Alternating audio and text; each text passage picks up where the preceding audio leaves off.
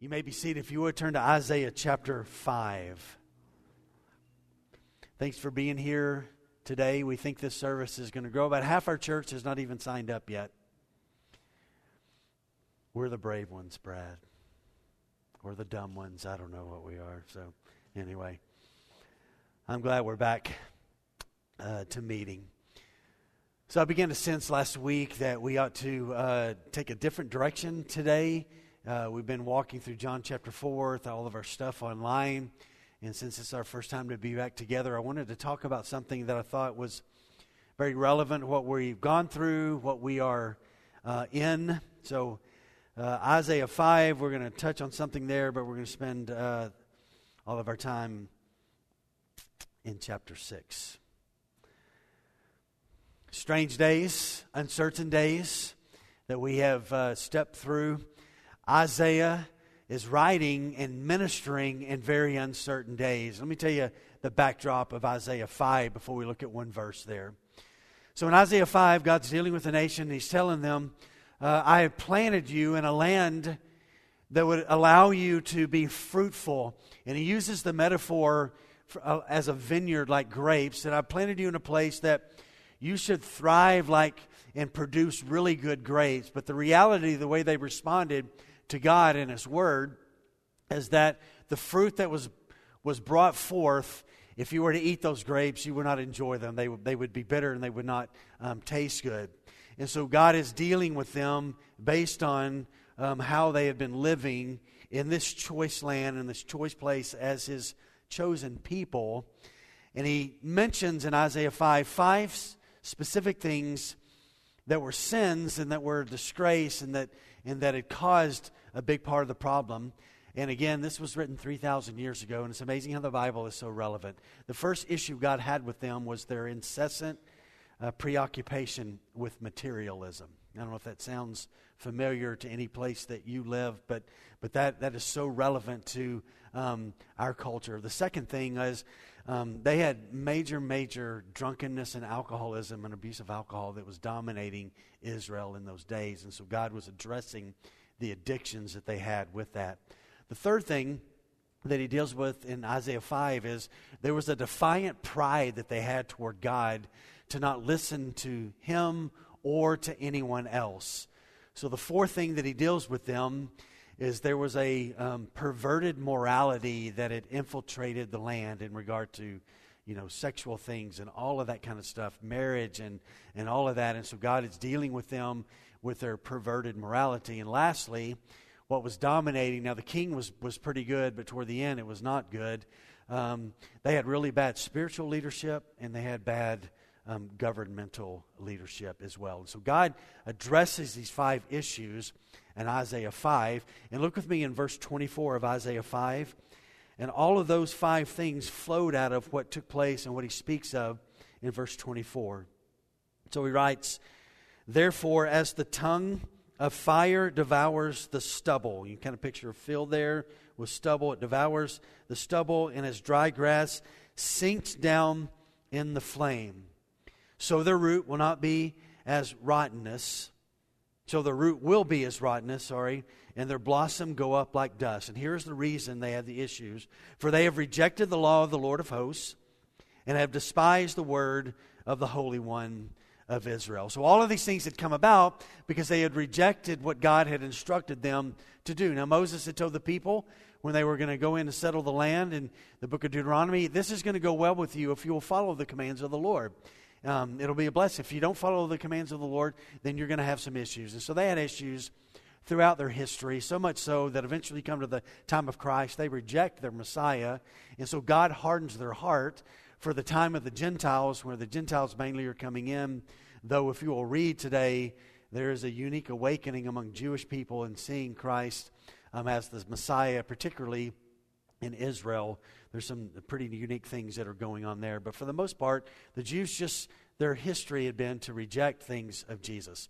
And when you reject God's word and God's instruction to us, hopefully you and I know that, that the natural thing that comes with that is that we become comfortable with the desires and the sins that are around us, and we just think, well, they're not that big a deal, and we don't need to worry about them.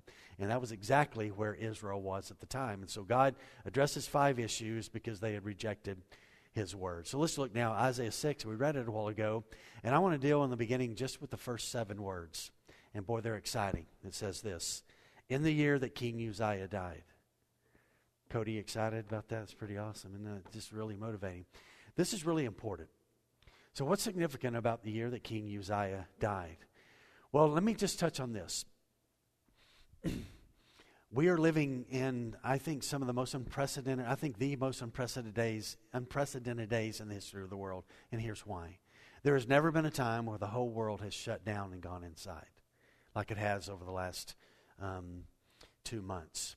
It is continuing in a number of different places here in the States. I know here in Texas things are opening up more, but, but there, there are moments in this, particularly about week four. I don't know where you were in week four, where you were like, where I was like, okay, how long is this going to last? And it's overwhelming. You start hearing stories of the loneliness and the devastation that is taking place and people losing their jobs. Living in the days of man can be overwhelming when man is in control of things. And it has always been the case with that. They are full of life, full of death. We are in days of life and death. Uh, we are in days where there, just as Isaiah, there's the rising and falling of kings. And so uh, there's a king in Judah. His name was Uzziah, and he had died. And something happens with this. And so let me tell you a little bit about Uzziah because it sets the stage for what happens as we walk through um, chapter 6. Second Chronicles chapter 26 tells us about Uzziah. He reigned in Judah for 52 years. Most of his reign was a really good reign. And during that time, uh, there was just some really significant good things that he did. So Uzziah was one who who uh, had prospered the land. And as a matter of fact, Isaiah, uh, 2 Chronicles 26 5 says this that he began to seek the, the God in the days of Zechariah. Zechariah mentored um, Uzziah and instructed him in the fear of the Lord. And this is what it said about King Uzziah that as long as he sought the Lord, God made him prosper. Now, that's always the case. When we walk with God and we seek God, then God will prosper us and God will bless that. One of the things that he did is he fortified the nation where he fought a, a number of um, Israel's enemies and protected the people. Now, at that time, um, Jerusalem had walls all around the city that had not been destroyed yet. About 100 years later, they would be destroyed when Nebuchadnezzar comes in and destroys all the walls, and they will remain so until Nehemiah returns. But all along the walls, he had, he had gotten some skilled workers throughout the land, and they had made some pretty impressive machinery that could shoot arrows and throw rocks to protect the people if anybody came to siege to Jerusalem. And so it says in Second Chronicles 26 14 that because of his goodness and because of the, the blessing that came because he sought the Lord, that his fame and honor throughout the land spread everywhere as he was helped and he brought unique people to come along. But toward the end of his reign, one day, and don't know what happened, and I don't know what sometimes it happens in our lives, we have a moment where our brain shuts down and we do something that we would say, Boy, I would, I would never do something like that. So God set up to work all the, the things within the tabernacle and the temple. God had set up the priests to do all of those things to do the animal sacrifices, to light the incense, to uh, put out the bread, and all this kind of stuff. Well, one day, Uzziah decided, you know what? I want to go into the temple and I'm going to go into the temple and I'm going to take the role of the priest and I'm going to light the incense myself. Now, he was a man of war like David was, and so there was blood on his hand, and so his role, he was not to be consecrated to go in and take that role. And so he decides as king, he's just going to go in and he's going to become not just a king, but he's going to make himself be priest as well. Well, there was a, there was a priest named Azariah who saw the king go in and Azariah said, You can't do this. And the king was like, Well, yeah, I am going to do this. And so Azariah goes and gets 80 other priests who were called men of valor. So you have 81 priests dealing with one king, Uzziah, to keep him from doing something that he had not been consecrated for. And the Bible says in Second Chronicles 26, he's got this stick that you light so that you would reach forward to burn the incense, and he's holding it. It's on fire. He has 81 priests telling him, You're not going to do this. And he's like, Oh, yes, I am. And in his anger, as they are holding him back, God strikes Uzziah on his forehead with leprosy. And so the priests see that all of a sudden the forehead of Uzziah is completely full of leprosy, and they realize he's unclean. He's inside the place that's supposed to be consecrated for holiness, and they rush him out. And for the remainder of his days, he never lives in the palace. He never enters the temple again. He lives in a house by himself. And so, probably 52 year reign, maybe some, somewhere around year 48, he, he has this moment where he thinks, I'm just going to kind of do what I want to do because I'm king, because I'm successful. And it says in Second Chronicles 26 that in his pride, this is what he did. Now, let me just touch on a few things that I think are important um, today before we see the solution in Isaiah 6 for what we are. We live in a day, if you've noticed po- any politicians lately, there's a little bit of pride there in both parties, independent parties, whatever the case is. There's a lot of focus and a lot of arrogance that is uh, usually connected with politicians. And this arrogance translates, not just in our land, but in every land and throughout the history of the world, and opening up for us to think that we are the ones that are in control of things when God ought to be the one who is in control of things. So, this action by Uzziah, he dies. That's what Isaiah 6 1 says. So, so maybe four or five years, he's living in a house by himself. He's not, his son is ruling the land, and he is not doing that. So he finally dies. This success and prosperous reign of Uzziah is now over, and so the kingdom is, has these very uncertain days. We have lived through uncertain days. I mentioned a while ago, for the first time ever in the history of the world, the whole world um, shut down and went inside. And, and it's just been very, very unprecedented, and it's amazing um, what has happened with that. A second thing um, that makes our days that we, you and I are living in uncertain is for Christian people, there's always been a tension between the church and governments.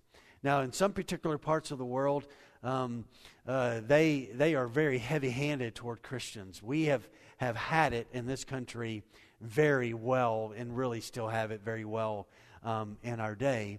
But I just want to remind us of some things and remind us of this as the people of God. So, as all of this um, began, and um, you know, we met as elders to think, okay, so what do we do? Do we keep meeting? Do we not keep meeting?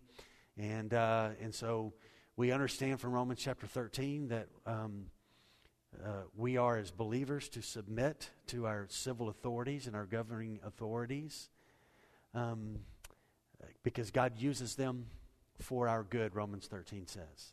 And yet, at the same time, we know that the Scripture doesn't con- contradict itself and doesn't have doesn't say this in one place and then say something completely different.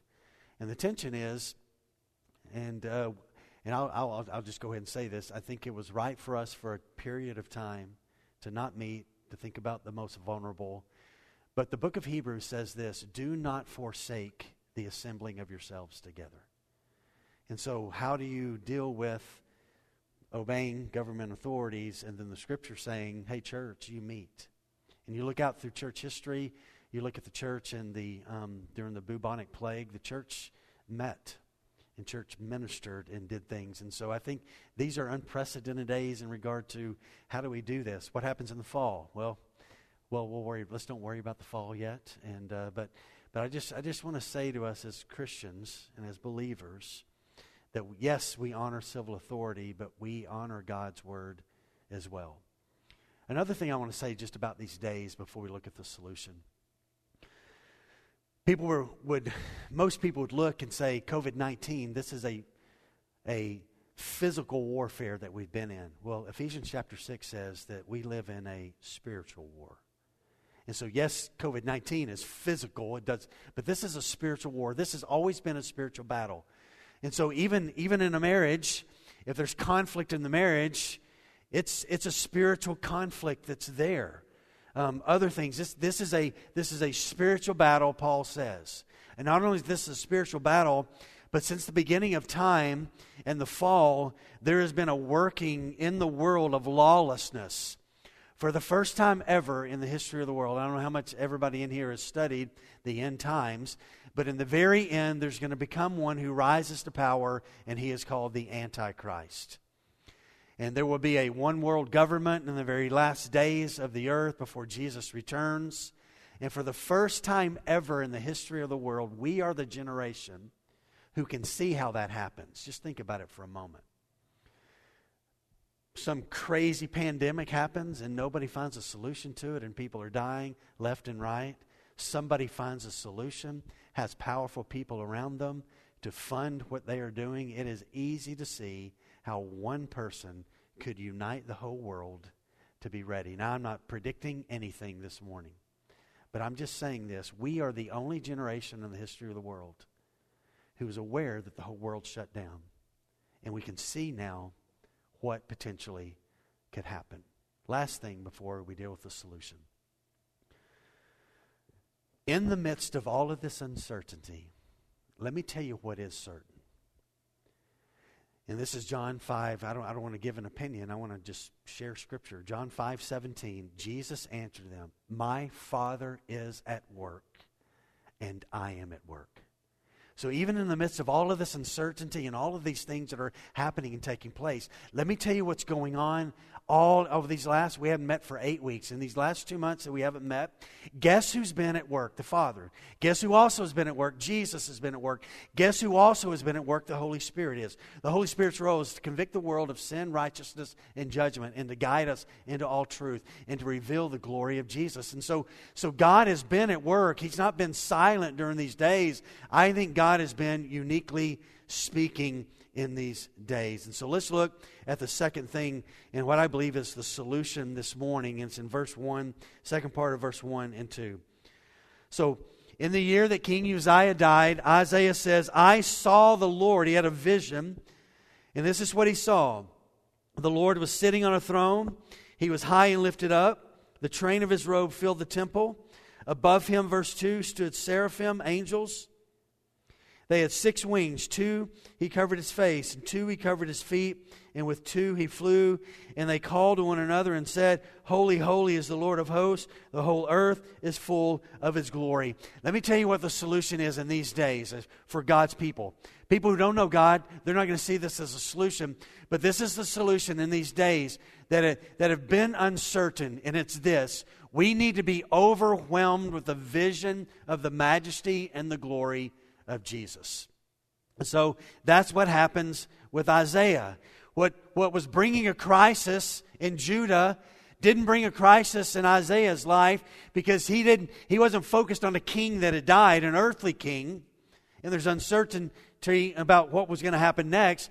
Isaiah got a vision of a king who never dies and who sits on a throne, who lives and reigns forever. So let's talk about who Isaiah saw because this is the answer. Isaiah uses the word Adonai. Adonai means sovereign Lord, sovereign ruler, one who is in control, the one who is mighty, who has a sovereign, absolute lordship, kingly rule. Church, this morning, it's well, it's this afternoon now. Gosh, it's this afternoon. By the way, in case you're worried, they have me on a timer. So, anyway. But where do we have to go after all? It's just Mother's Day. Anyway, um, and just kidding. Um, he sees Adonai. Listen, God has never, ever in the history of the world been surprised by anything. He's all knowing. He's never had to call an emergency meeting to figure out what to do about the world. So in these days, you and I need to have confidence. And so Isaiah sees that a earthly king has died. And in the midst of that, he sees a sovereign heavenly king who is alive. So, what does he see? He sees him seated on a throne. What does this mean that he's seated on a throne? It means this that when God sits on his throne and reigns as the sovereign ruler of the universe, he is unmoved by the things of the earth. He is not panicking. He is not worried by, about anything. He is settled in who he is. He is the sovereign, powerful king, and he is the sovereign, powerful, high priest. And as he is seated on the throne, his power has not changed. Listen, he's not weak during these days. I think he's really up to something in these days that I hope becomes something that brings the fruit of awakening in our nation and in the world. So Isaiah sees Adonai, sovereign Lord, seated on a settled throne, reigning over the earth, even though the earthly king. And then to the north, this guy named Tiglath-Pileser, he's the leader of the Assyrians. He's going to come in and, and he's waiting to come in and bring power. And then eventually, a hundred years from now, Nebuchadnezzar is going to come in. And with all of this potential fear and all these powerful governments, Isaiah sees a king seated on a throne who cannot be moved. Well, what, what else about this? He is high and lifted up, is the next description. And that just means this His sovereign Lord who sits on a throne that's unmoved, he his throne is high and lifted up. It's above all other thrones. There's not a throne that can raise itself above God's throne. No one is higher than God. And he sits on this throne in the midst of this incredible worship. And the worship of God is to be our priority. And the reason the worship of God is to be our priority is that worship is the priority of God. So we've got to get in touch with the priority of God and take hold of his value system. And so here's sovereign Adonai seated on a settled throne. His throne is high and lifted up above all thrones. And then Isaiah says, and the train of his robe fills the temple. Now, in Isaiah chapter 40, verse, excuse me, in Exodus chapter 40, verse 34, it says that when God came down that day in the tabernacle, his glory filled the entire tabernacle. So Isaiah has this vision. He sees the heavenly throne, not the earthly tabernacle, and he sees up there, and the whole throne room of heaven is filled with the royal robe of God. So let me talk about what this means for a moment. Um, the ladies that live in my house, that are my wife and my daughters, like robes. I've never in a hotel put a robe on. I'm not against robes. I just, I don't know, Joe. I just feel weird about wearing a robe. Um, but um, that's just me. Um, God wears a robe. It's a kingly robe. And we've seen kings of the earth, and they've got some pretty impressive robes. Now, way back in the day, this is what kings would do. If you came into a place and you destroyed another people group in an army or another nation, you would go to that king, and the kings would do this. They would find that king's robe that they had just captured, and they would cut off a strip on the bottom of that king's robe, and they would attach it to the conquering king's robe. And so eventually, over time, if you conquered a lot of people, the length of your robe was really, really long. And they would walk through the battlefield, the kings would, with this robe on before their men, and it would tell their men, we have, we, we have conquered. We are the ones who are the victorious ones. Look what Isaiah says about God. The whole train of his robe filled the temple of God in heaven, which says this He is the highest victorious one ever. God has never been defeated. God will never be defeated. He is the one who reigns. So Adonai, seated on a settled throne that is high and lifted up above all thrones, and the train of his victory, the train of his power, fills the temple of heaven. If that's not enough, here's the next thing. All around him, he has these angels that are above him. They are called seraphim, and they are there surrounding the throne of God. Now, the word seraphim means this on fire ones. They are literally, they're angels with if we were to see them this morning, if God were just to peel back the spiritual curtain and we would see a seraphim this morning, we would wet our pants. I mean, it, I'm talking overwhelming. They have eyes all over their body, they have six wings. Two, they cover their face, two, they cover their feet, and with two, they fly in service of the Lord. And so Isaiah sees these burning on fire ones surrounded by Adonai, and they speak out and they call out. And they say to one another, Holy, holy, holy. And so these fiery ones are around him and surrounded him. And this is the vision that Isaiah sees in the text.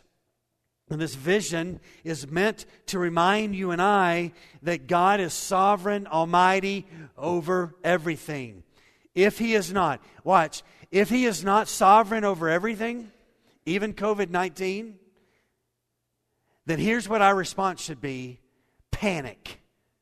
We should freak out if God's not sovereign over everything, because that means we're sovereign over things and the history of man has shown we do not do good with power and money and influence. It always gets corrupted. Always. And there are some theologians around today, they're called process theologians, and they say this that God doesn't always know what's going to happen, so therefore God just reacts to things that happen.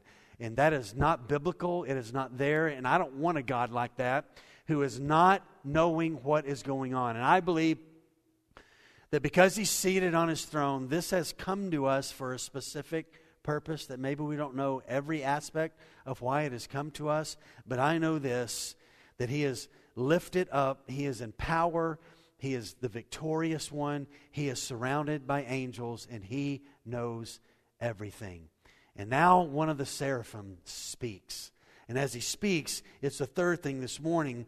He speaks with this overwhelming voice an affirmation of worship of the glory of God. Look at verse 3. So one called to another and said, So this is just one of them. Holy, holy, holy is the Lord of hosts. The whole earth is full of his glory. Notice what it doesn't say. It doesn't say grace, grace, grace. It doesn't say mercy, mercy, mercy, or love, love, love. It says holy, holy, holy. Why? They are affirming the transcendent nature of God, that God is other than us. He is not like us. He is righteous in every aspect of who He is. He is the holiest one of all, and it makes Him the most unique one and the most distinct one in everything. And He says this, and the whole earth is full of His glory. There's not a place that you and I could go on the earth today that he's not aware of what is happening and taking place intimately, and he's not at work in that very place, establishing his glory. Now, I've been asking these days, have I been fearful? Um, was there any aspect of this that I've been fearful of? And I wanted to go to Nepal a couple of weeks ago in spite of all of this, and I didn't get to go because they shut the airlines down. And I'm not super brave. I just know this that my God is on his throne. That's what I know. I know that he's on his throne. And what he does every single time is in line with his holiness. And so this has come to us. It's still with us in 2020. And I know this that it's passed through his hands to us at this particular time. And it's exactly in line with his nature who he is, how he works, his power, and his position. So in this moment now, Isaiah is like, uh oh. Can you imagine seeing this vision of the majestic God, the fiery ones? And it says this that when the angels spoke, Holy, holy, holy, the inanimate objects, the threshold of heaven, they shook at the voice of angels. And so Isaiah sees this and he looks at himself, and that's what he says in verse 5. He's overwhelmed with the guilt of his personal sin, the national sin of God's people, and then to make application for us today, the global sin of the world. And so he says in, in verse 5 Woe is me, I am lost. For I'm a man of unclean lips, and I dwell in the midst of a people of unclean lips. And here's why I know this I have seen the King who is the Lord of hosts. So he recognizes at the majesty of God that something's wrong with him. He is God's transcendent. Isaiah is not, that he's lost. He's a man of unclean lips, and he's just like all the people that he lives among, they have unclean lips as well. And you and I live in a day where worldly pollution is outside of us and worldly pollution is inside of us because of sin. And this prophet of God here recognizes that his and our mouths are dirty and there's no amount of soap and sanitizer or bleach that can fix our heart. Only the blood of Jesus can do that. God alone has the solution. And He's undone, church. Undone with a vision of God. Can I propose something to us? Well, I'm going to, whether I can or not. Could the issue be worldwide with the church? Is there's no Isaiah 6 5 moments anymore. We're not undone at a vision of the majesty of God. And I wonder if in these days that's one of the things he's wanting to cultivate to awaken God's people again of how fragile life is and how fragile governments are, how fragile presidents are, how fragile the World Health Organization is, how fragile China is, how fragile Europe is, how fragile United States of America is. And that our great hope is not that we hold our life in our hands, but that we are held in his hands. That's our great hope. And Isaiah is just undone. And I wonder, are we undone? Because a vision of God should devastate us when we see who he is. So, what's needed? Well, that's the next thing. There's an overwhelming need for God's forgiving work. Look at verse 6. Then one of the seraphim, the burning ones, and I just want you to picture this, flew to me. If it wasn't bad enough to see the, how incredible they are, burning ones, now it's coming toward Isaiah. Having in his hand a burning coal that he had taken with tongs for the altar. Watch this. The angel couldn't go over and pick up the burning thing. He had to get tongs because it's hot. He had to pick it up, and he's picked up this burning coal, and he's flying to Isaiah. And verse 7 says, And he touched my mouth, and he said, Behold, this has touched your lips. Your guilt is taken away, and your sin atoned for. Now, I want you to think about Isaiah for a moment. I want you to, want you to picture. You're standing there seeing the sovereign, exalted Adonai you recognize, oh no, I am in trouble. I am not like him. He's holy. I'm dirty. I'm contaminated. A burning one goes and gets a burning hot coal, flies to you, and comes to you. And notice what Isaiah does there. Hey, wait, angel, social distance, six feet, please. He doesn't do that. He just welcomes the approaching angel and he doesn't say, What are you doing? What that that's hot. That's going to burn me. Isaiah, watch this, recognizes I need the work of God to touch me, to fix me, because I'm a man of unclean lips. And he welcomes the work of God. His sin is atoned for, and he's ready for commission. Look at verse 8. God has not even spoken yet. And here's the sixth thing there's an overwhelming task to say yes to God to go to a broken world. Look with me in 8 through 10. And I heard the voice of the Lord saying, Whom shall I send, and who shall go for us? And then I said, Here I am, send me. Verse 9. And he said, This is God speaking to Isaiah. So Isaiah says, Okay, I'll go, I'll go. Verse 9. And he said, Okay, go. And here's what I want you to say to the people Keep on hearing, but do not understand. Keep on seeing, but do not perceive. Make the heart of this people dull, and their ears heavy, and blind their eyes, lest they see with their eyes, and hear with their ears, and understand with their hearts, and turn and be healed. So let's watch this for a second. This is written 100 years before judgment was going to come through Nebuchadnezzar to Judah. They got 100 years to get ready for this. And so God's Father, this is Trinitarian talking, so who's going to go for us to speak to the people right now? And Isaiah's like, okay, I'm, I'm on board with that. He's been cleansed. Now he's consecrated and he wants to go. And so he's like, okay, I'll go because cleansing always precedes significant service for the Lord. And so God says, okay, you're going to go, but let me tell you what it's going to be like when you go. Everybody you go to, about 90% of them, are going to have dull hearts and they're not going to be interested in anything you have to say about me. Nothing.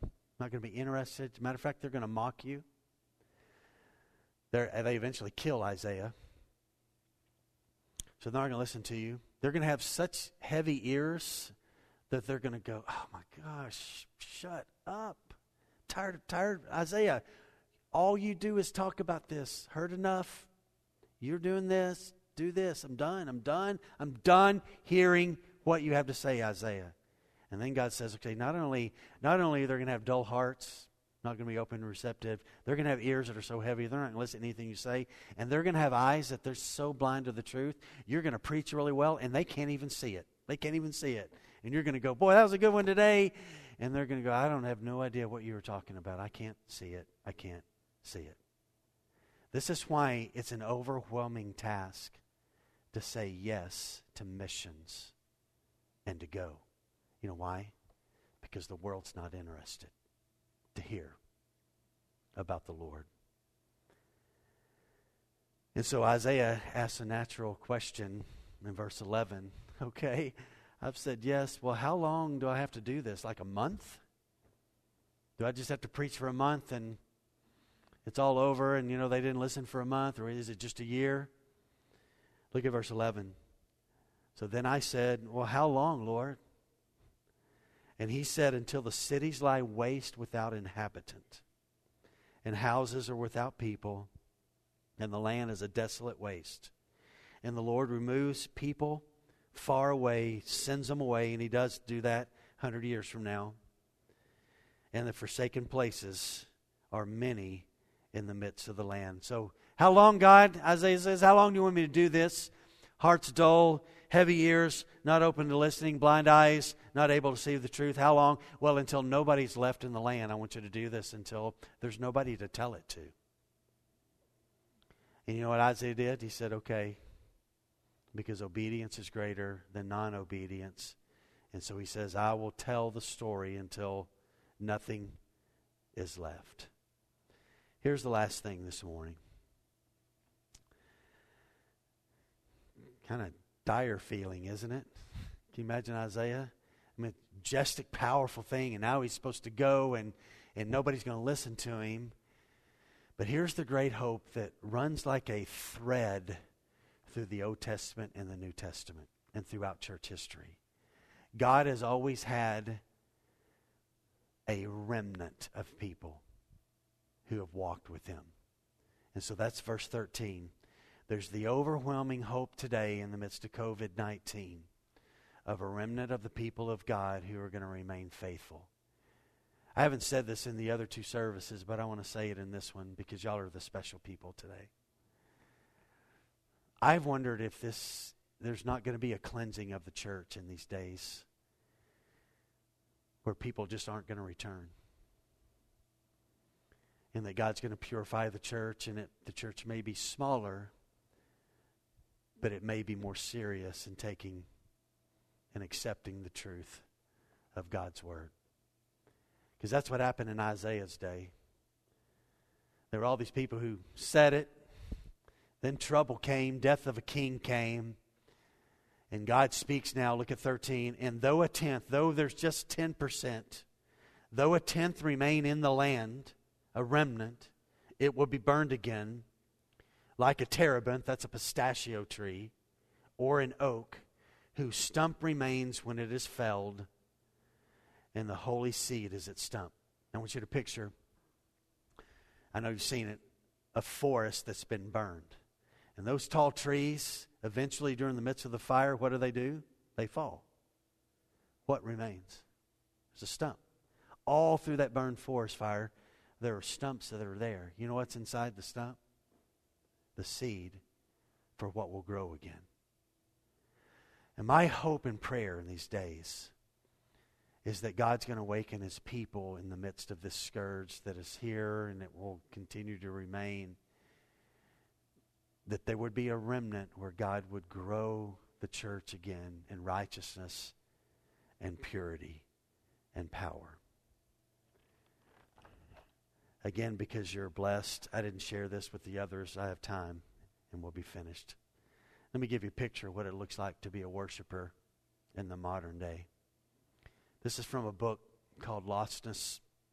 No, it's called How to Worship the Lord Jesus Christ by Joseph Carroll. He has a story in there, and let me just close with this. It was my privilege to serve in the Australian Army for six years during the long war that began in September 1939. During that time, I met some fine Christians. There were not many, but there were some exceptional men of God. The most outstanding by far was a young man named Tom Walton. I was present the night he was converted in an Army training camp hut. The chaplain preached a powerful gospel message and following his appeal to come to Christ, there was the thud, thud, thud of the hobnail boots of a young man coming to the front. I looked up and saw a rosy cheeked fellow with big horn rimmed glasses making his way forward to surrender all to Christ as Lord. I thought, I wonder if he'll stand. The Australian Army was not a place for weaklings, but stand he did. Young Tom was sent as a reinforcement to one of our oldest divisions, which had fought in Africa. Such old soldiers were loath to accept the green reinforcement, but young Tom won their hearts when he laid his life on the line and was decorated for bravery in his very first engagement with his unit. When he was killed six weeks before the armistice, those hardened veterans wept uncontrollably at his death. They had lost their, quote, Christian, whom they loved dearly on one occasion, I went to the commanding officer of his, of his, unit and I requested, as they had recently been in action for a long period, could Tom spend a few days with me? The officer said, Listen to this. The officer said, Walton. Walton? Who is Walton? He said, Oh, you mean Christian. And I said, Well, I don't know what you call him, but he is Tom Walton. Well, yes, we call him Christian. Why did they call him Christian? What made Tom so different that the whole battalion knew of him and respected him so highly?